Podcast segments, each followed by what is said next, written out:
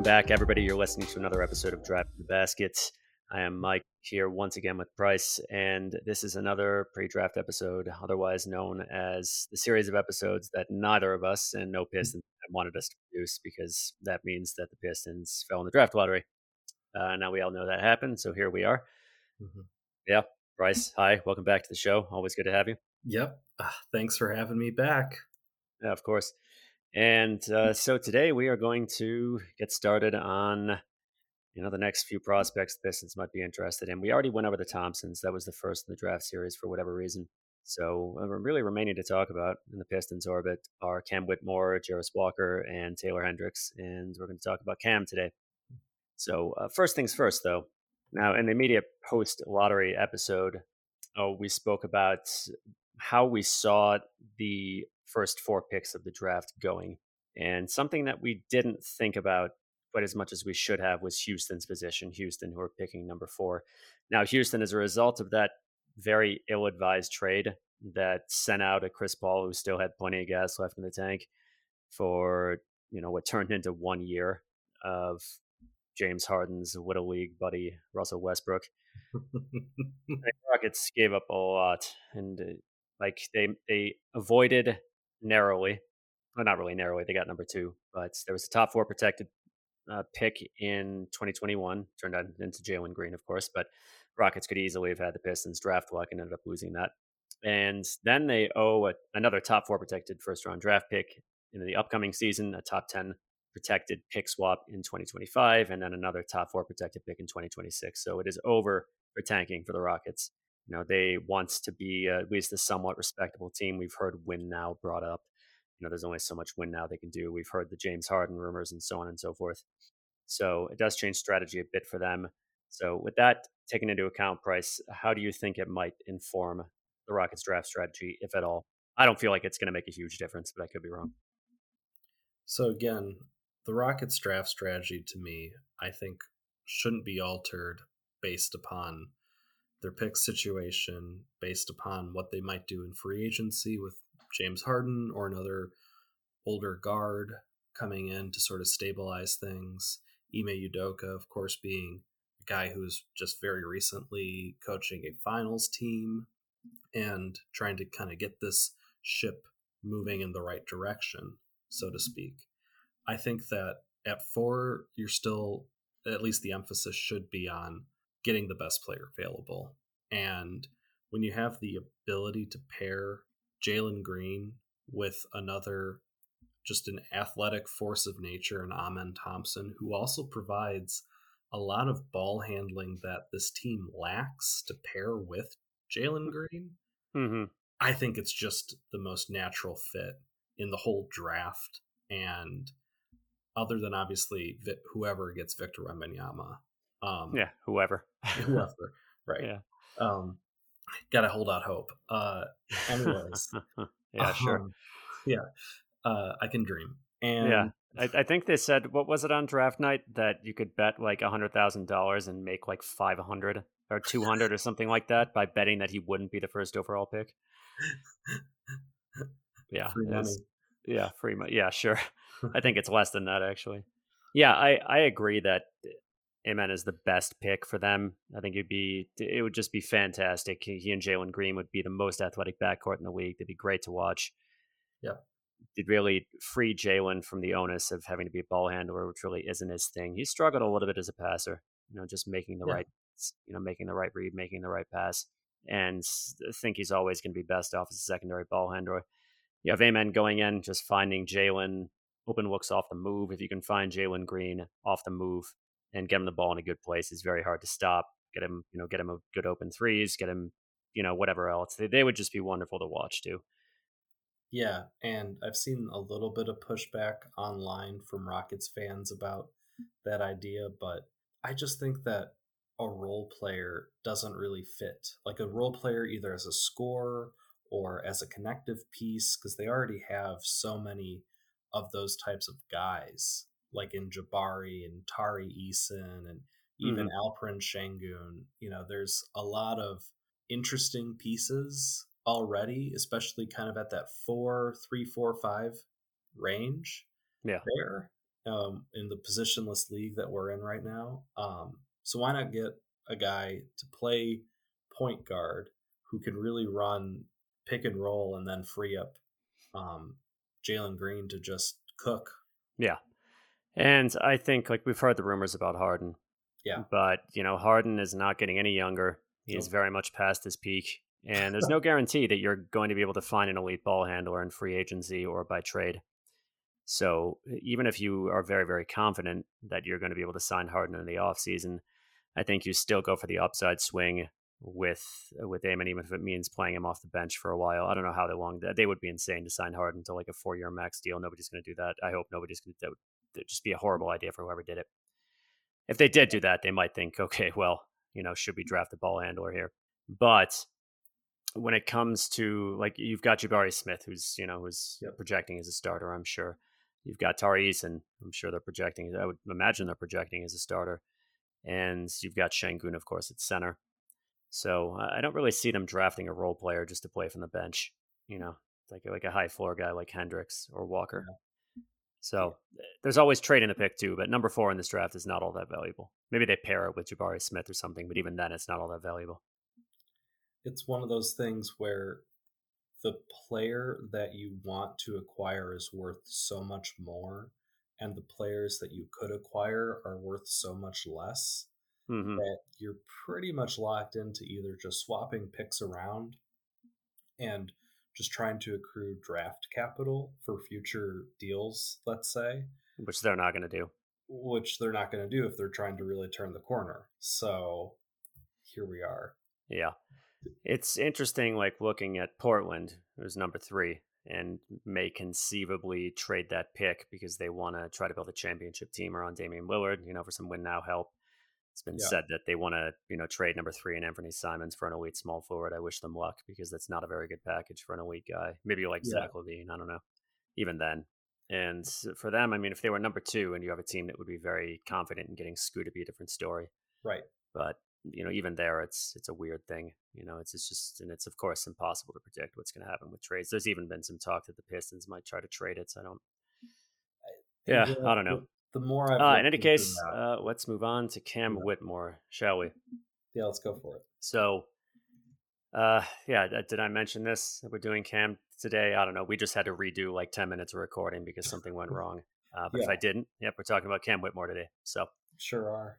Came out of Villanova, shade over 19. Excuse me, under 19. He'll be on draft nights. 6'6" without shoes being what the NBA, has gone by since the start of the 2018-2019 season. The NCAA does not.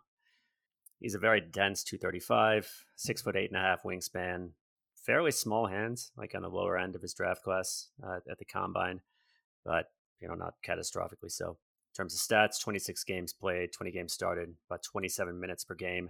12.5 points, 5.5 rebounds, well under 1 assist per game. We'll talk about that later.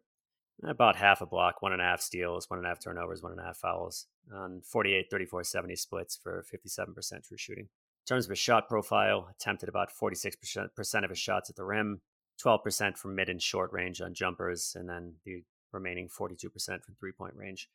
He shot 66% at the rim, and he was assisted on only about 35% of his shots at the rim, which is pretty good. Also assisted on only about 54% of his three-pointers. He took a lot of pull-ups. So pretty difficult shot profile, and a lot of those pull-ups were through heavy contests. And really at the upper reaches of every combine strength and agility metric, except for standing vertical, which really isn't all that useful. And he was near the top of max vertical. So let's get to the physical pros here. So Bryce, why don't you kick it off? What would be the first one for you? Basically, his ability to be an elite, quick first step type player who can get up to his top speed very quickly. He's very bursty, and he can transition that into paint touches with not a lot of room. He really, at the college level, just out-muscled, out-hustled players left and right. And that, I would say, is his main physical trait that you're looking at with him. Yeah, I think that's his defining trait. He's an excellent athlete. His first step is very sneaky, too. Mm-hmm. He just takes it, and then suddenly he's sneakily at top speed. And it's like, how did that happen? How did you get there? He gets to full speed almost without it being noticeable that he was accelerating. So very explosive, good top speed. And that definitely that top speed manifests itself in transition as well with the combination of explosiveness and speed, and also his leaping ability. He is a fantastic 2-foot leaper, especially with the runway. And, you know, he's a pretty darn good 1-foot leaper as well with the runway. If he runs into multiple coverage, his 1-foot leaping gets a little bit worse. But, and yeah, you mentioned him out muscling people. He is a very strong 235 at 6'6". Not easily bullied, takes contact easily, can carve out space in terms of rebounding, which he couples with his leaping. So it's enticing. It's an enticing combination. Exactly. I mean, the ability to transition that speed into power is something that is very underrated when it comes to talking about athleticism, because oftentimes a lot of the really fast players aren't able to like actualize that into creating good looks for themselves, because they're just going to get out muscled. And that can be on ball, but also off ball. Say you're doing an off ball screen and you just can't come off of a guy because he's stronger than you. And then, you know, that then you're behind the play and they have to transition to their next look. And, you know, you're not getting the touch. Basically, he is going to be the type of guy who is going to be a real force with both the speed and power that he plays at all over the court. And that's the main, I think, appeal, is that you're getting this elite skill trait of having dynamic verticality, speed, and power all in a relatively large package. It's 6'7", 6'6" without shoes. Yeah, it definitely the combination of, like I said, of speed, strength, and leaping ability is very unusual and extremely practically useful at the NBA level. Yep. Also, I think his agility is pretty good. His body control is pretty good. He can contort himself to a degree when it comes to scoring at the rim. And finally, his lateral mobility is real good, you know, which is useful for obvious reasons, especially on defense. So he is very close to a total package as an athlete. And like you said, guys who tend to be super explosive are generally nowhere near as strong as he is. I mean, 235 at 6'6". What I imagine is very, very low body fat. I mean, this is a very, very strong player. So, yeah. So great on the athletic side of things. Yeah. When it comes to cons, I wouldn't say there really are that many physically. He's not the longest. That's one thing. Only at 6'8.5", you know, at 6'6" is not much of a positive wingspan. It's not killer, but you know, small hands. those inches matter. Yeah, and small hands, again, not a killer weakness, but not ideal. I would also say, again, not great as a 1-foot leaper if he doesn't have a runway, especially if he drives into really heavy coverage far away from the rim. He can't really muscle through and weave off of 1 foot. Yeah. That's sort of the difference between him and like an Amen Thompson, who has that ridiculous ability to get up very high on 1 foot in tight coverage down low. It's not really Cam's forte, but if there's any daylight at all, he can explode into those windows. Yeah, he can explode into a lane and then elevate brilliantly at the rim. All right, so let's move on to offense. So his pros on offense. Like I see Cam as a potentially high scoring upside player as a three and drive guy. Yes. Yeah. Very strong on the drive. You know, great first step. Defenders will bounce off of his frame. If he's got any sort of runway, again, he can get up there. He's got good touch. His strength won't be quite as much of an advantage in the NBA, but it will be an advantage. Yeah, I think the idea of him as a three and drive player is the upside that you're betting on when you take him at 5, if we were to take him at 5, of course. Mm-hmm. He's a excellent driver.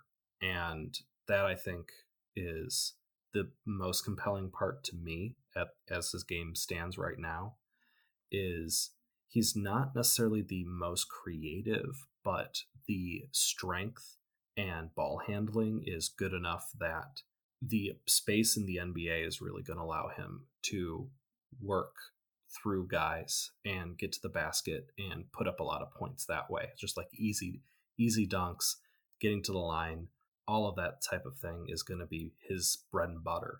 Yeah. And, you know, not only from on the ball, I think he'll be very strong at explosively attacking closeouts, exploiting through open lanes. You know, he'll be strong at, from on the ball, strong at exploiting mismatches with his first step and his strength. And it'll be great in this sort of defensive scrambling situation that you'd hope Caden Ivey will generate. I think basically if the defense is wrong-footed and he gets the ball and he can drive through, it's going to be very difficult to stop him, you know, when he has that open lane. Or again, just when he attacks a closeout, like you're in trouble if you have to attack a closeout on Cam Whitmore, because he's just going to blow by you. And exactly. He'll be strong on cuts as well, though those are actually a very low volume source of offense in the NBA. He will be a vertical spacer, and that's nice. That's always helpful to have more than less of those. Let's talk about his shooting. Yep. Solid enough shooter at the NCAA level, better than you might think. He took a lot of difficult pull-ups, but he did it 40% of his catch and shoots, only 30% of his pull-ups. But I think he's got some upside there. And he was attempting them through very difficult contests. Yeah, that's one part of Villanova having a bit of a rough season, to put it mildly, kind of factors into this, because he wasn't set up by anybody at all, really. And watching Villanova is kind of funny if you want to dive into the tape yourself. There's just not a lot going on, and kind of Cam Whitmore initiating everything. And he can absolutely, I think, be a pull-up threat further into his career, but off the catch, the numbers are really encouraging, and I'm not concerned at all about having the kind of slightly diminished three-point numbers because of the sheer difficulty of the shots he was taking, like with Victor Wembanyama. Yeah. Yeah, and I think that pull-up upside is very real. It is. Yeah, and if he can get that alongside his drive, you know, watch out, because that means you have to play him very closely, and that's going to make his abilities off the dribble that much more difficult to overcome for a defender. Yeah, and what did we just see kind of go on in the Western Conference Finals is Jamal Murray just cooking people whenever he got even a little bit of daylight. And not saying he has any amount of Jamal Murray's touch, like Jamal Murray is obviously an exceptional player, but the idea is that type of player has a meaningful role in playoff teams, in a playoff context. Yeah, I'm not sure if I would comp him to Jamal Murray, who just makes a crap load of really difficult shots. Yep. But definitely, if you have the ability to make guys play you very closely, if defenders have to play you very closely at the three-point line because you can just pull up if you're given space. And Cam took a lot of difficult pull-ups through very, you know, basically with hands right in his face. But if you have that ability and you have to be played closely, I mean, your first step is going to become that much more dangerous because guys just can't, they got to play very close to you. So, yeah, if he can just get that into his repertoire, then awesome. Then he becomes like a potential 20 point per game scorer. If he's just got the catch and shoots, still a very valuable player. And yeah, I feel like his handle also is fairly good. Should translate decently well to the NBA. Definitely not a weakness by any means. Yeah, I think there's real potential for Whitmore to be a at least motion shooter off the catch. It's not quite at his game yet, but the threat of it developing, I think, is very enticing, and that's sort of when we talk about ultimate upside. We can get more into that, but I'm pretty bullish on his three-point shooting in general, and because of that, with the drive combination, I think you're looking at a pretty robust offensive profile for a guy who's only going to be 18 at the draft and will be barely 19 for most of the NBA season. Mm-hmm.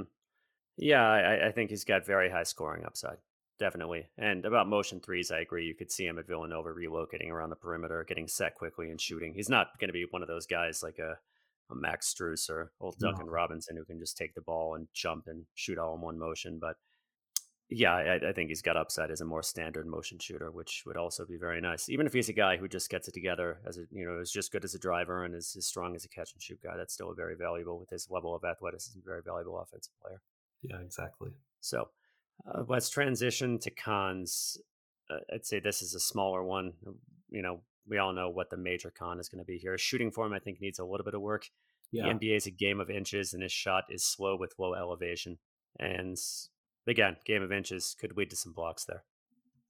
Yeah, he can definitely elevate when he gets his feet set. But obviously, as you said, it's a game of inches, game of even fractions of inches, like Kevin Durant's toe. It's just right. comes down to the thinnest margin sometimes. And that's probably the like a little nitpick to throw in with the shooting, but the bigger concern, I think, is the passing and maybe just overall feel of the game or offensive IQ. It just isn't that great. And that's a real reason why he's not really considered over Miller at this point. Yeah, his passing at Villanova was terrible. And I know it's brought up that Villanova averaged very few assists, and that's true.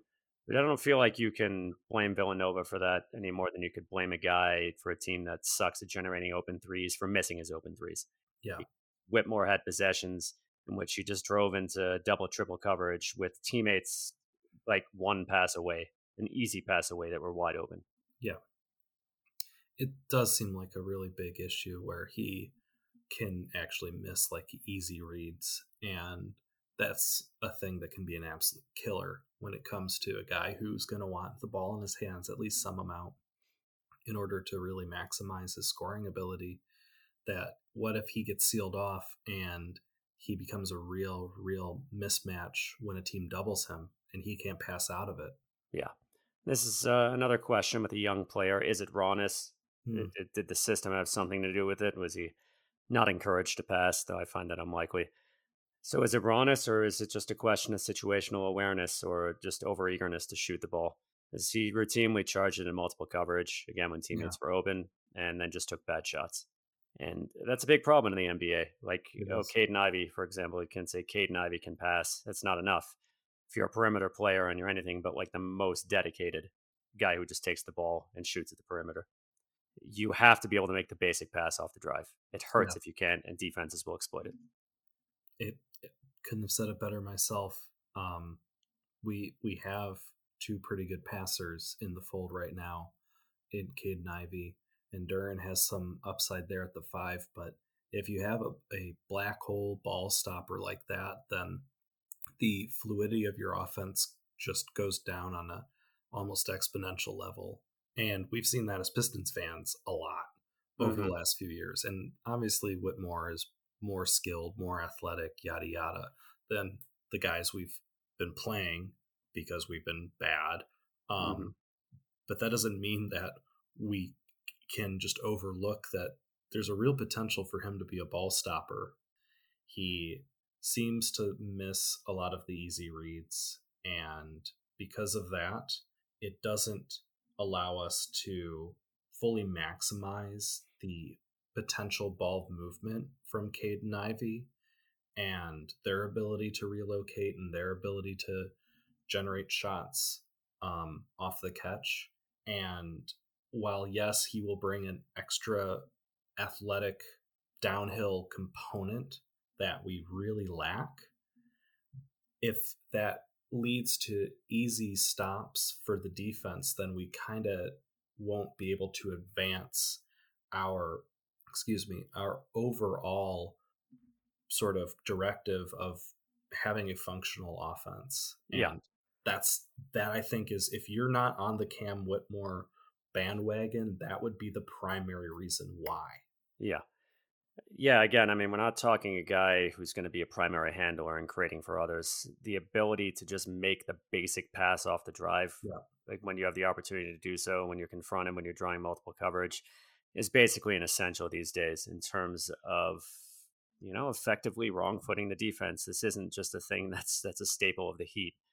who have always been excellent at it under Spoelstra, or like the Raptors, who basically have just are in their championship season.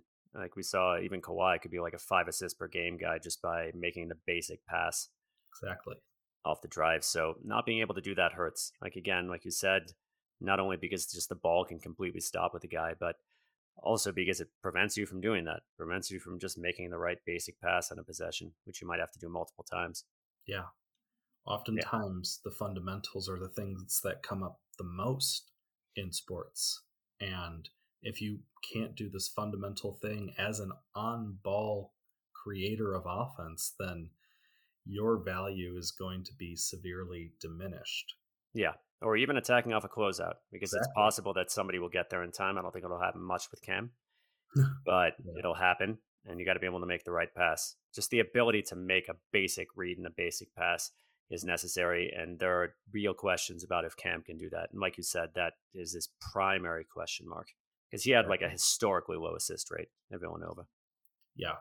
And sample size, system, context, age, all of that plays a factor, but he was missing basic reads, and that shows up all the time. Even a lot of his highlights are like him kind of forcing the issue and just making a big athletic play when there was guys open. And maybe he didn't trust those players because of where Villanova was at last year as a team, but I don't know. That feels like an easy excuse to just sort of hand wave away what might be a serious lack of overall like offensive IQ at this stage. I mean, it would be a dreadful lack of offensive IQ if this is just his ceiling. Yeah. And that would really hurt. Yeah. It would be painful. And again, when he drove into multiple coverage, generally just take a bad shot. Mm-hmm.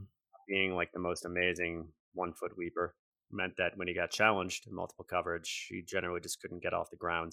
Like, he'd look a lot like Saddiq Bey in the Villanova uniform at that point. He was standing far away. So, and beyond that, his wingspan, I don't think it'll really hurt, but it's an advantage he doesn't have. So, all right, let's move on to defense. So, what would you name as his primary? I don't think there's really a ton to say about, I don't know if there's something to say about his defensive awareness, but I'd say for me on offense, just he's strong. We can switch on to bigs and do a decent job. They're definitely switchable as an on-ball defender. Yeah, I would agree with that. He's strong. He's switchable. The lateral quickness is really good. Yep.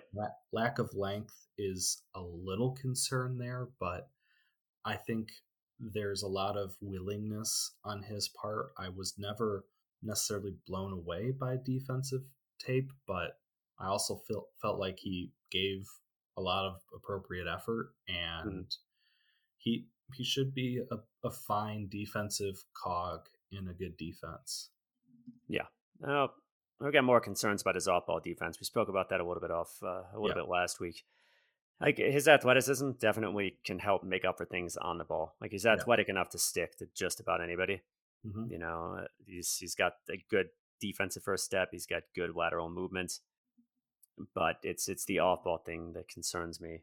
One last pro to go over. He's pretty good at bursting into passing lanes to grab steals and whatnot. But yeah, questions about his defensive awareness as well. Like, being able to stick to guys on the ball is a very useful skill. But a lot of defense in the NBA is off-ball decision making, and his at times was quite bad. Like, what are you doing bad? Mm-hmm. Not like Marvin Bagley or James Wiseman bad, but puzzling decisions. Yeah. Part of that is going to be youth, but also part of that is just goes back to that basketball IQ question that we have on offense, which is like when we get to the more complicated, more kind of X's and O's, deep critical thinking aspects of the game, it seems like that's actually a real struggle for him. Mm-hmm. Yeah, and that's a major concern. And like I said, it's not Bagley level. It's not Wiseman level on either end. I mean, Wiseman is really something else as far as his awareness and decision-making, something else as in astonishingly bad. And again, you hope that's rawness, and you hope it's rawness for Cam as well. True. That's another gamble you're making. So, and then wingspan, you bring it up again. Like you brought it up. Wingspan is nice to have, and his isn't great. It's not horrible, but it's not very good. So Yeah, let's move on to ceiling. And just in the interest of disclosure, we went a little bit faster in this episode because there have been some connectivity issues. We've had to separate this out into like 5 different recordings already. So we're maybe going a little bit faster than we usually would. I feel like we've gotten out everything we've wanted to say, though. So I don't think we've really been skipping over anything. But let's talk ceiling. What would you say Cam's ceiling is? Yeah, I think the ceiling is if so. Are we talking 100 percentile? Are we talking like 85, 75 percentile? What would you say is his likely ceiling? Likely ceiling. I would say he is a excellent third option on a really good team. Yeah, I agree with that. If you have that pull-up shooting from 3, like I said, I think that the catch and shoot will be fine. If you have that pull-up shooting from 3 to couple with his driving, and if he can just make those basic passes, doesn't need to be a primary or secondary playmaker, just make those basic passes, then I agree. You have a third option on a contender. And for the Pistons, if Caden Ivey are what you hope they are, maybe you got your trio there. And he can, be good enough on defense to not be a problem. Yeah, be an even defender. Yes, just an even defender where the awareness and the athleticism even out, that you can at least trust him to handle some assignments, and he can guard pretty much any position. 1 through 4, I'd say. 1 through 4. Or 2 through 4, maybe. Yeah, some guys at center are just going to be so tall that there's really no beating them out. Yeah, yeah. He'll be strong enough to at least impact a lot of players and quick enough to stick with the faster ones. So that's a very playable player. And yeah, definitely. The shooting, the driving, I think all of that could translate. And then if we get into the 99 percentile, is the offensive IQ just something that really had to develop? Then we might see him be maybe more of a Jalen Brown. Yeah, or the defensive IQ. Yeah, true. Yeah, and then his floor. And I'm actually fairly confident in his floor. I think that, again, the catch and shoot will be there, and the driving will be there. And I don't think he's going to be a complete dunce defensively. I think he'll be playable, for example, in the postseason. So I would say, 7th man, maybe on a good team, I think is probably his floor. A guy who struggles with his passing, but you're just really using him as a very dedicated 3 and drive guy off the bench, whom you're not going to play big minutes in every situation. Yeah, but that's at least an NBA player. I don't think he has the bust potential of like an Amen or Ausar Thompson, where there are just not non-factors pretty quickly. So in that sense, I'm pretty confident about the floor as a usable NBA player. It's just if you're lower on him, then moving back in the draft makes a lot of sense. Yeah. And oh, sorry. I'm going to interrupt you. You're good. All right. So, and then we get to kind of a saucy bit for the Pistons, which is fit. And, you might think, oh, well, Cam Whitmore, if he gets things together, or even moderately gets things together, it'd be a really good fit with the Pistons. If we're talking him as a starter, I'd have a couple of concerns. Number 1 is his size, and number 2 is his defense. Mm-hmm. Yeah, I feel like we'll just start with defense. Even, again, I think he's likely to probably top off as an even defender. And that means you're basically signing away your chances with Ivy, who I think is going to remain weak, and Cade, who I think maybe slightly positive. You're basically signing away your chances of having a really elite, or at the very least high-level defense, especially in the postseason, which is a consideration versus if you draft a guy like Hendricks, for example, or Jarace Walker, where your defensive ceiling gets a lot higher. And yeah, that is kind of the thing I've been playing around with in my head the last couple of days as I've really processed through what the options at 5 are if we stay there, which is the defensive ceiling might be kind of capped with Whitmore in a way that is kind of invisible because he is such a compelling offensive player. Mm-hmm. That when we zoom out, who is actually going to be the defensive playmaker that we see time and again is just so important for playing meaningful basketball. Yeah, especially in the postseason. Yeah, I mean, things in the postseason, defenses really tighten up, and it's very not quite as important to have a good defense in the regular season, but you want to have a really strong defense in the postseason, especially because you're playing a lot more minutes against the opponent's best players because rotations really shorten, and also any defensive weakness will be mercilessly attacked in a way that it really isn't quite as much in the regular season. And yeah, especially if Whitmore is a below average defender and you're playing him next to Ivy, and no disrespect to Jaden, who tries super hard, I just think he's unlikely to get there. I think he'll be able to get to the position of like non-liability. But if you have two below average defenders, that's a multiplicative thing, especially in the postseason, not just an additive thing. Exactly. And we saw that with the Sacramento Kings. Just to pull back a little bit, I've been very low on that team, even though they've made a lot of strides, at least as threats to be more than just a 1 or 2 round team, because Fox and Sabonis are just, they cap the team defensively because they have to play so much to generate the offense to get the team into the playoffs.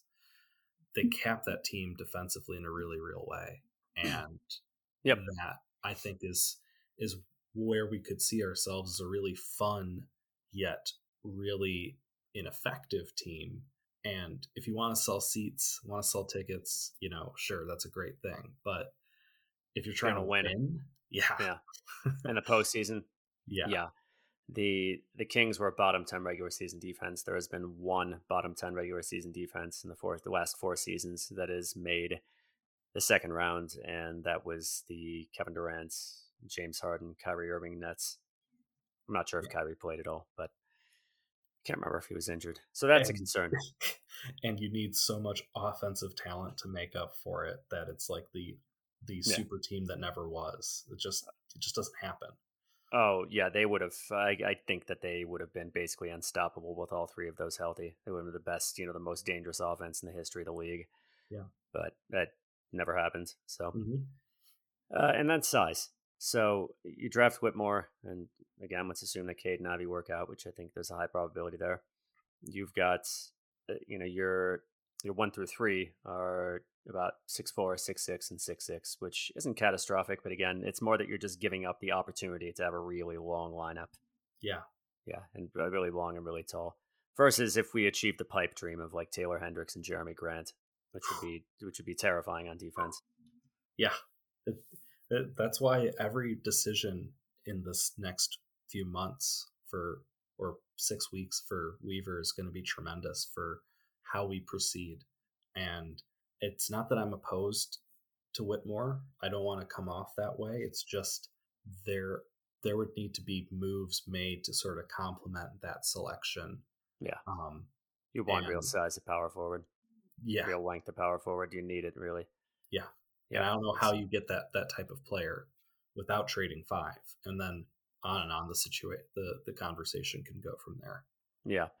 Again, it's not like an absolute necessity, but it's a really, really nice thing to have. And I feel like with Whitmore, you're risking giving up the possibility of it's the opportunity cost. You're risking giving up the possibility of having a high level defense, and you're giving up the possibility of having that really, really long lineup that can cause fits for opposing defenses and also is useful on offense.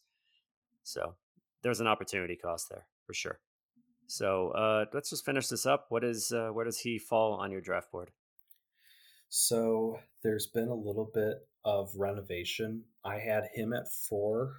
So 4 after the top 3 are gone, after Miller, Scoot, and Wembanyama, or in general? Exact. So I had him 4 coming into draft lottery night. Gotcha. I've done kind of some thinking, and I've moved him down just a little, just a touch, and I got him 6. And who's ahead of him? That would be Taylor Hendricks and Jarace Walker in that order. Gotcha. Yeah, I know that I'm backing out of my own question here. This one's just so hard for me to wrap my head around because there's a lot of upside there. Like, he's a very high upside player, especially as a scorer. But, and I know there's the philosophy that you draft best player available and whatever, which I think is incredibly oversimple, incredibly oversimplistic. Yeah. In that best player available, unless your team is a blank slate like the Pistons were in 2020, to go into the 2021 draft. Of course, that wasn't a difficult decision for them.